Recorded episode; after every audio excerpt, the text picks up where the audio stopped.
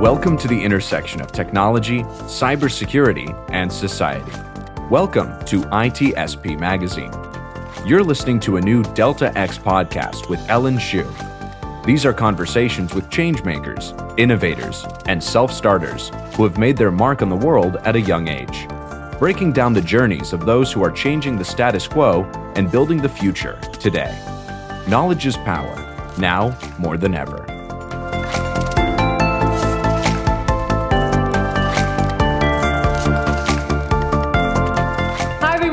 Welcome back to Delta X Podcast. I'm your host, Ellen Shu, and today we're going to talk about Minecraft for science education. So I know when I was personally uh, heard about this guest, I was super excited about the idea of this new way of learning about science. So I'm really excited to have a Aditya on my podcast. He currently does work at InSpirits and MakerGhat and studied at Stanford as a Knight Hennessy Scholar. He is building the metaverse for K 12 science education and his company has raised $3.6 million and grown to 32 full timers in the US, India, Russia, Israel, and the Philippines. He was also awarded the Forbes 30 Under 30 in education. Hi, Ellen. Thanks for having me here today. One thing I was curious about is what really inspired you to approach education using this kind of untraditional method, um, or what you describe as Minecraft for educational purposes? Yeah, absolutely. So, I mean, I, I always consider myself an educator um, and a lifelong learner first, and then an entrepreneur and a researcher and uh, and an engineer next. Um, to me, education is what I want to be able to make a difference in, and I see um, um, immersive technologies, um, XR, VR, whatever it is that you want to call it. I see immersive technologies offering a very huge opportunity to solve some very fundamental problems that we face in education today. Um, challenges around building um, hands-on learning opportunities building critical thinking learning opportunities building collaborative learning opportunities i think these new technologies can uh, fundamentally change the way in which learning can move from more memorization heavy rote learning heavy learning to learning that is more collaborative social fun um, and meaningful mm-hmm. and is there any specific moment where you kind of realized uh, that all of these were problems that could be solved with vr um, I that's a very good question. So I I did a when I did my or when I was doing my when I am doing my PhD in uh, uh-huh. uh, at, at, Stanford, um, my entire research is dedicated to trying to understand what VR can offer to the classroom and to and to K-12 education. I think most people that get into virtual reality first are often blown away by how phenomenally unique and interesting of an experience it is. But it's very easy to fall into the trap of being, oh, this is a cool technology. Let's find how VR can solve education. And I think it's very important to recognize that education itself is a very complex system of multiple stakeholders and multiple um, challenges, questions, issues, and history uh, behind how and why we have things set up to the way they are. So it's very important for us as um, entrepreneurs, as creators, um, as people building the future to take not a technology first approach, but a problems first approach to solving and addressing problems. Uh, what are the fundamental challenges in teaching and learning in the classroom? And could VR solve some of those problems and some of those challenges. And that's how I identified VR as a, as a solution, not because I thought it was cool and because it was new, but because I uh, was in classrooms where I noticed engagement and attention and retention was a huge challenge that teachers faced on an everyday basis.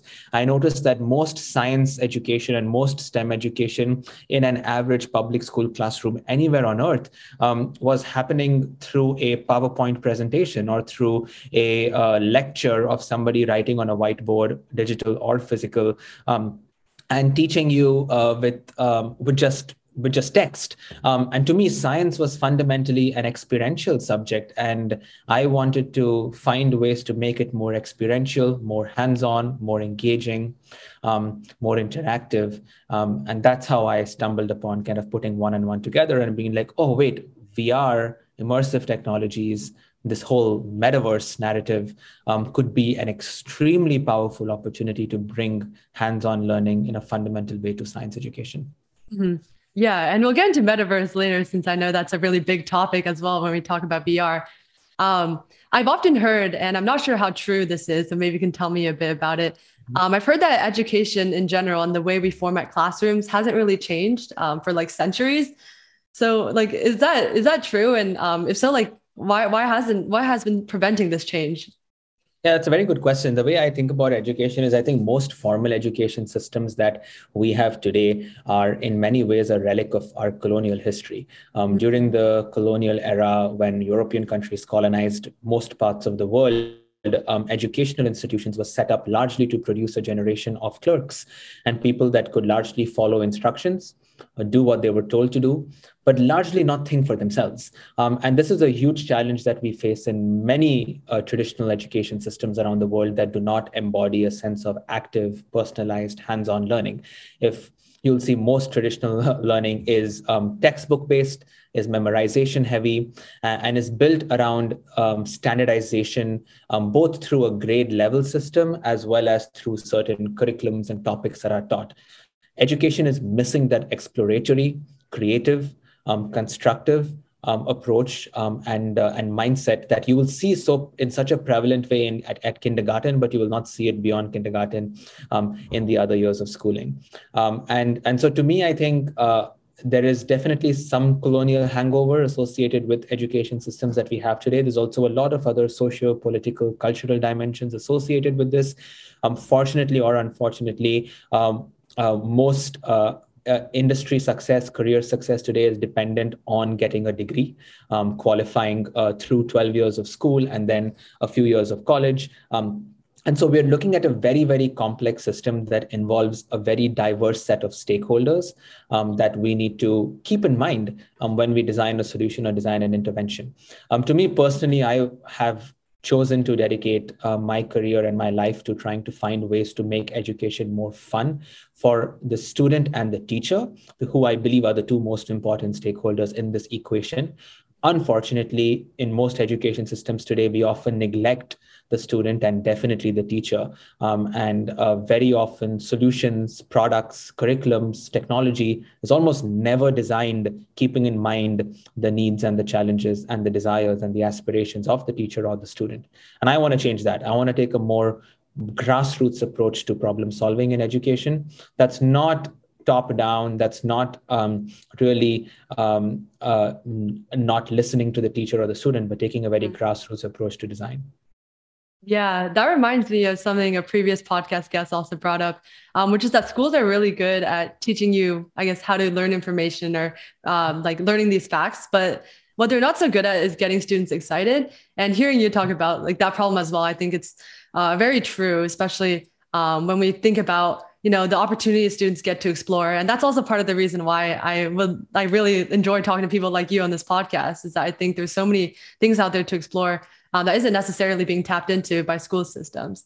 Absolutely. Um, yeah.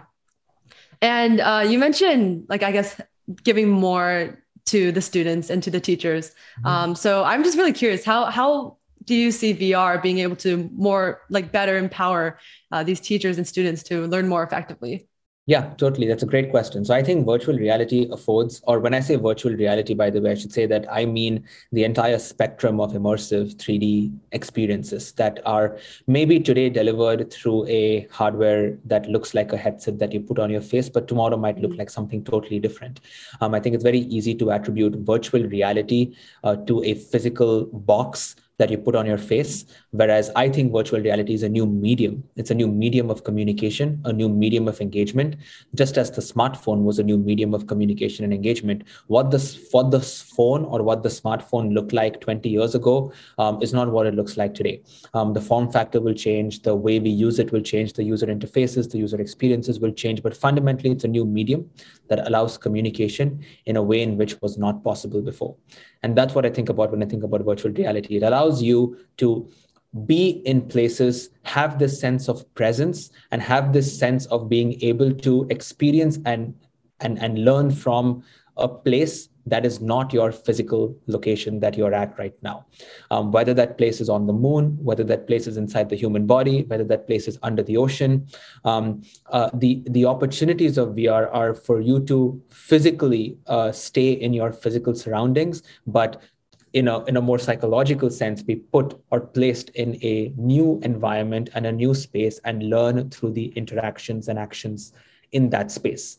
Um, there are a lot of learning opportunities here, of course, where um, a lot of the research that I've been lucky to be a part of has been able to show that um, when you are in these virtual environments or these virtual spaces, especially when you are fully immersed in these virtual spaces, um, your ability, uh, what what you experience, what you learn, very often can lead to long-term opportunities for retention, can lead to certain fundamental changes in one's curiosity, um, one's uh, critical thinking skills, one's problem-solving skills, one's collaboration opportunities. So, so to me, that's what gets me very excited. Um, with virtual reality is trying to find ways in which we can do things that were impossible before, um, not things that are just an incremental upgrade um, to video or to other forms of media, but were just simply impossible.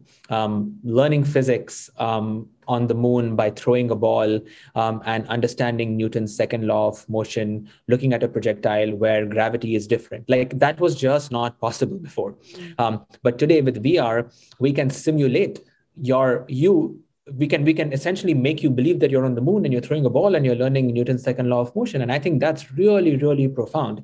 I think that's really powerful. At inspirit we have a projectile motion simulator actually where we let you change gravity. We let you change air resistance. And uh, you'll always learn in a physics classroom um, assume no air resistance assume um, gravity to be g equal to something. But um, physically getting that intuition of how the objects move and how they react or respond to changes in a three dimensional, fully immersive space was never possible until now. And I think that creates these opportunities for fundamentally inquiry driven learning that was probably not possible before. Mm-hmm.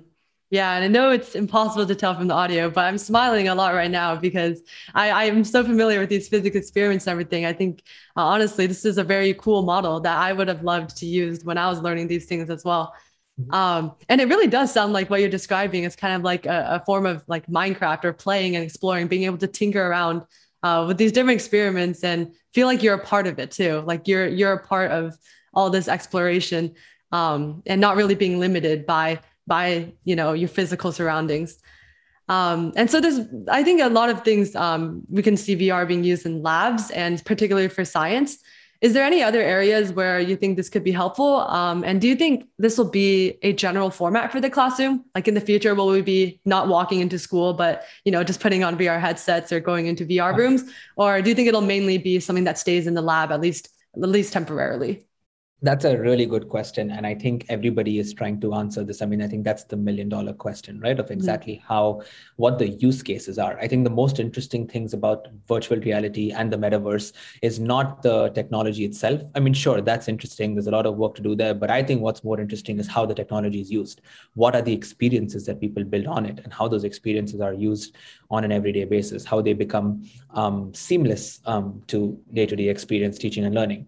Um, the timing of this question that you asked is also really great because I think just recently um, Stanford piloted a couple of their courses completely in VR, where students were shipped an Oculus headset and then they did an entire semester or a quarter long course um, wow. completely in virtual reality, where they met in a virtual space with avatars and then they did um, all their teaching and learning in this virtual space um, every single week for the entire course for the entire course.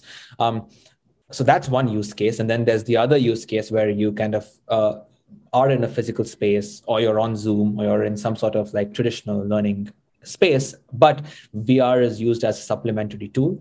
Um, just as you would pull up a video when you wanted to illustrate a certain topic, you would pull up a VR simulation, have everyone enter their VR headsets, and then teach and learn in that way. Um, there are there is the whole spectrum where learning can happen 100% in vr learning can happen um, in this hybrid setup where you kind of hop in and out of vr and do a bunch of other activities in a very multimedia fashion. So you have a, a rich diverse set of experiences that you can tap into. Um, i think there's pros and cons to each of those. I think there are different use cases where one might make more sense than the other. Um, things to consider definitely are uh, questions around access, which is a big, big one. That is one of the most important ones. Um, how does one access VR headsets? How does one actually access um, these in a in a way in which it's affordable, it's democratized, it's equitable? Um, the biggest challenge with new technologies is it actually does not solve technology or learning gaps; it widens them. Unfortunately, in most cases, if we do not take a human-centered approach to building, designing, and integrating these um, tools and technologies. So that's one big consideration or one big question to keep in mind. Um, and then uh, looking at the use case, looking at what you're using it for. Um, if I'm using it to to teach you certain uh, collaboration dynamics teaching you um, certain problem solving skills design skills then maybe being fully immersed in a virtual space where you actually work with peers that have an avatar and engage with their bodies in this virtual space might actually be more meaningful. And there's a lot of research that um, i have been a part of that has asked some of these questions and that has studied um, uh, learning outcomes associated with this. But maybe in a more traditional science classroom context or a or a physics class or a history class or a geography class where you want to just understand this one topic. What did the um, what did uh, machu picchu look like? Um, 2000 years ago when the when when that community was first um, uh, setting up that entire civilization. What does um, it look like to be on the great wall of china today? And like transporting yourselves to these spaces for a one time simulation um, is a different use case where maybe you still need the in-person classroom format. You probably still need the in-person social group conversations. But vr can be a great tool to take you to a new place temporarily have you do something interesting and fun and then come back um, and then engage and reflect and react and uh, and respond to what you just saw. Yeah and actually when i was browsing the web i saw one of the papers you wrote about uh, low cost virtual reality for low resource environments. Um, can you also talk about a bit um, about how vr as a technology can become more accessible and affordable yeah, I should have said this earlier as well. When we say virtual reality, it's also a catch-all word for a whole range or a whole spectrum of tools and technologies. Um, uh, people will call mobile-based uh, Google Cardboard-like headset stuff VR as well, where you can open up a YouTube 360 video, put it inside your headset, and then you're experiencing VR. Um, many VR connoisseurs will not call that VR. They'll say that that's just 360 video, but that's not real virtual reality. Real virtual reality is when you have real time feedback that you get um, through movements and motions and motion capture that's happening um, through hand controllers and more sophisticated head mounted displays um, that have multiple degrees of freedom. Um, and so I think it's very important to know what we're talking about in the spectrum.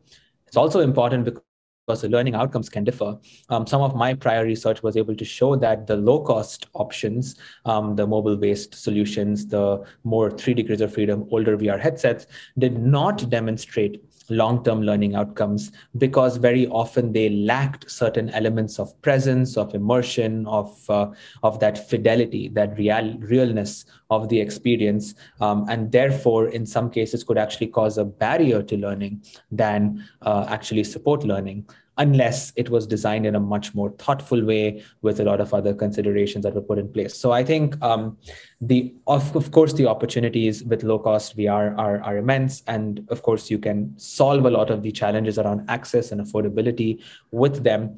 Um, but uh, we also have to look at how they're designed and how they're built and what content is being delivered on them, because very often it's not it's not a simple one line answer to say that yes using vr is going to improve learning it depends on the hows and the whats in in most cases mm-hmm.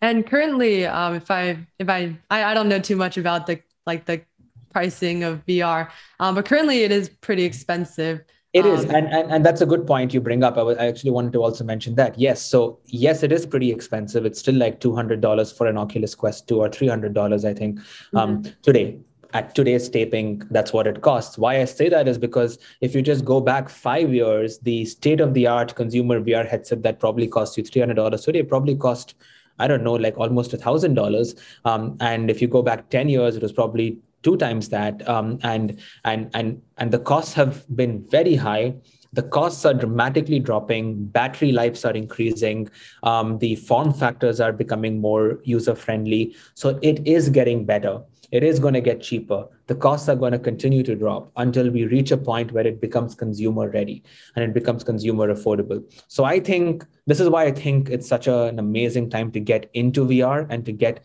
involved with the entire ecosystem of virtual reality and the metaverse because we are at a time in history where we're going to reach that inflection point where VR is going to become accessible and affordable. And the moment we get there, the opportunities for VR and learning are going to just explode. That's very helpful to know. Uh, yeah, it's great. It's great to hear that like we've been seeing kind of, I guess, a Moore's law trend too in VR. Um, in mm-hmm. that things are getting cheaper, things are getting better, faster. Um, Augmented um, reality is still a little far out though. Like AR headsets, like the high end ones, not the mobile AR stuff, but the mm-hmm. the AR headsets like the Magic Leap and the HoloLenses of the world are still way too expensive for an average classroom. Um, that's I why you see most of those use cases are still typically in, in enterprise and in industry. Um, but even there, the costs are dropping, and I think, but I think that's a little lagging, a little behind uh, mm. virtual reality hardware. Yeah, is there a reason why we don't hear as much about AR as a, as we do about VR? Is it because I mean, surprisingly, you probably you actually use a lot more AR every day than VR. I mean, Snapchat filters are augmented reality, right? Uh, mm-hmm. Everything that you do with filters on images is all augmented reality. Uh, most um, object recognition that happens from phone cameras today is AR. Your Apple Face ID is in some form or the other. It's doing real time capturing of information and it's using um, sensors of various kinds to capture data and information and make decisions. That is augmented reality. Um, so, augmented reality has actually made itself into consumer products much more than VR has. Um, but uh, augmented reality that's phone free, that's hands free, that's based on a head mounted display, almost like glass. Um, that you can use to really get that seamless experience that's far out. That's still expensive. I think uh, there are challenges on processing in on device, which is a big challenge. There's lots of hardware challenges and constraints. Battery life is a big consideration. So you'll often see that the battery pack associated with an AR headset has to be tethered onto your your trousers, and so it's just like a lot um, more involved. And we're still a little far out from making that so feasible that you can wear it like you wear a pair of glasses and go out to school every day. I don't think we're there yet. Yeah, that makes sense. And I actually forgot about all of these applications you mentioned. Uh, reminded me of the Pokemon Go craze as well. There you go. yeah. So um, you, you did drop a few times like hints about the metaverse. And so I think right now, if we could jump into that, um, I think we could talk a lot about, you know, this new exciting um, kind of idea that's been coming up recently. And we've been hearing a lot about it as well and with like Meta and all these different companies who are also very interested in this idea. Um, so I guess my first my first question is, uh, what possibilities get you excited about the metaverse? Yeah, totally. So I will start out with saying that the metaverse is actually not a new idea. It's been part of science fiction narratives as well as a lot of niche academic and industry circles for a very, very long time. I think it's becoming more of a reality because mm. bigger corporations and bigger companies have started to realign a lot of their strategies and their decision making around building for um, this metaverse. Uh, this metaverse is a lot more than just you being in 3D uh, fully immersive environments. It's about it's an entire ecosystem that that covers all elements of engagement, uh, social dynamics, participation, learning, and growth. Um, what gets me excited specifically about the metaverse are the opportunities that it allows for more collaborative, more hands-on learning. Um, the things that concern me though are that metaverses should not become closed systems like most traditional um, products or companies or social platforms are where you have to be part of a social ecosystem or a product or a closed system where there is still a like an owner of some sort that manages or has control over data that has control over what you do in that space or how you or, or what you see in terms of targeting advertisements at you and such and, and such stuff. I think the metaverse is an opportunity for us to rethink from first principles how we can build a safe um, democratized um, space um, for creativity and creative exploration. Um, for education specifically and for K 12 education specifically, I am most excited about the creative opportunities that the metaverse offers and the collaborative and social opportunities that the metaverse offers. Um, it's a no brainer for science education. I mean, our vision at Inspirit um, is to be able to build a Gen Z metaverse, a metaverse for Gen Z learners and students um, um, and teachers where they can essentially learn science the way science was supposed to be learned through experiencing stuff. I mean we we want to work with students that want to build that quantum physics simulator um, in the metaverse and demonstrate that to their peers um, build that anatomy dissector module um, in the metaverse um, with building blocks that are parts of the body and teach you about the human body in this 3d immersive environment. Build that physics simulation um, build that chemistry organic chemistry molecule um, simulation um, where you can actually experience microscopic and macroscopic experiences as if you were there. Um, there was someone, someone I once, one of our students uh, that uses our product actually said that this reminded them of the Magic School Bus, which is a popular TV show um, that some of us grew up with. Um, and uh, and that's really what it is i mean the ability for you to shrink down to the size of an atom for you to shrink up to the size of a galaxy and learn with your peers in these spaces and customize these spaces, build on top of them, edit them, modify them, create your own simulations, your own experiences. That's our vision um, with Inspirit. And we're going to get there in baby steps. Today, we're focusing more on just 3D science labs and very specific um, bite sized experiences. But our vision ultimately is to build that entire universe. Um, and uh, we need, and we're building it with students and teachers. So we need more students and teachers to work with us to help shape and design that ecosystem. That's very interesting that you brought in the magic school bus because I was actually thinking the exact same thing when you're talking about, you know, the the awesome. learning about science anatomy. And I, uh-huh. I grew up loving that that show. Uh, I'm sure many other high schoolers yeah. Did as well. So it, does feel it does feel like this is kind of something magical that makes us really fall in love with science. Um, and this is a whole new possibility of how we can how we can take a look at science and learning. Mm-hmm. Um, I also thought it was very interesting how you mentioned um, that metaverse can't be a closed system. And by that, do you mean um, kind of like decentralization, or how would that look like in terms of how VR is built from the, the ground up, from first principles? Yeah, so that's a good question. So definitely decentralization, but even more fundamentally, uh, I don't I think content creation should be democratized in the metaverse. So, uh, a good example of this are a bunch of video game platforms like Roblox, where um, even the games are built by the community. Um, and I think that's the real power that the metaverse can unlock the opportunities to create experiences from, from first principles um, that anybody can do with a very very low barrier to entry. Um, and that's what we want to allow with inspirit we don't yes we're building labs and simulations but our goal is to make them all customizable. So anybody can remix them edit them modify them build your own worksheets quizzes guides stories uh, movies videos um, and share them in a highly shareable and a highly social way and to get to this vision of like a metaverse, are there any technological or like maybe even barriers in policy uh, that maybe you've faced also in, spirit that have been um, that are the kind of like roadblocks that we have to move over in order to get there? The most important thing is to build trust, build trust and have build a safe space. I think, especially as someone that cares very deeply about education, that is top of mind for me because we're working with children um, mm-hmm. and uh, and this is an extremely impressionable age, an extremely impactful age.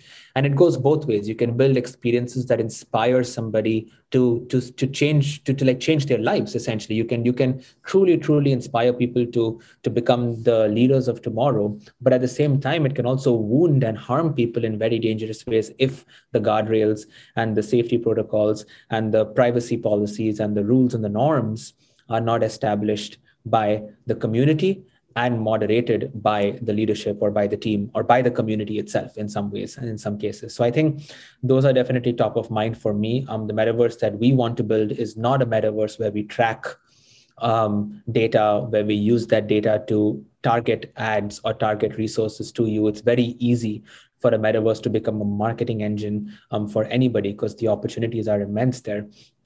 Rather, I think a metaverse should be a playground um, that is free, that is safe, um, and that is inclusive, very, very inclusive. Yeah, I like the the, the analogy of, of a playground instead of, you know, um, kind of something dominated by by areas where we feel like we have no privacy, where we feel like our data's uh, also being used yep. by our like digital selves. Mm-hmm. Um, and so, as we come to uh, our last question, uh, I wanted to go into a bit about you know you, you've done a lot of work in science education, but I know you also mentioned that you're personally very like have a love for science um, and a love for learning as well. Um, so if you kind of have extra time to go deeper into any field or any topic of your choice, um, what would what would you think you would go into?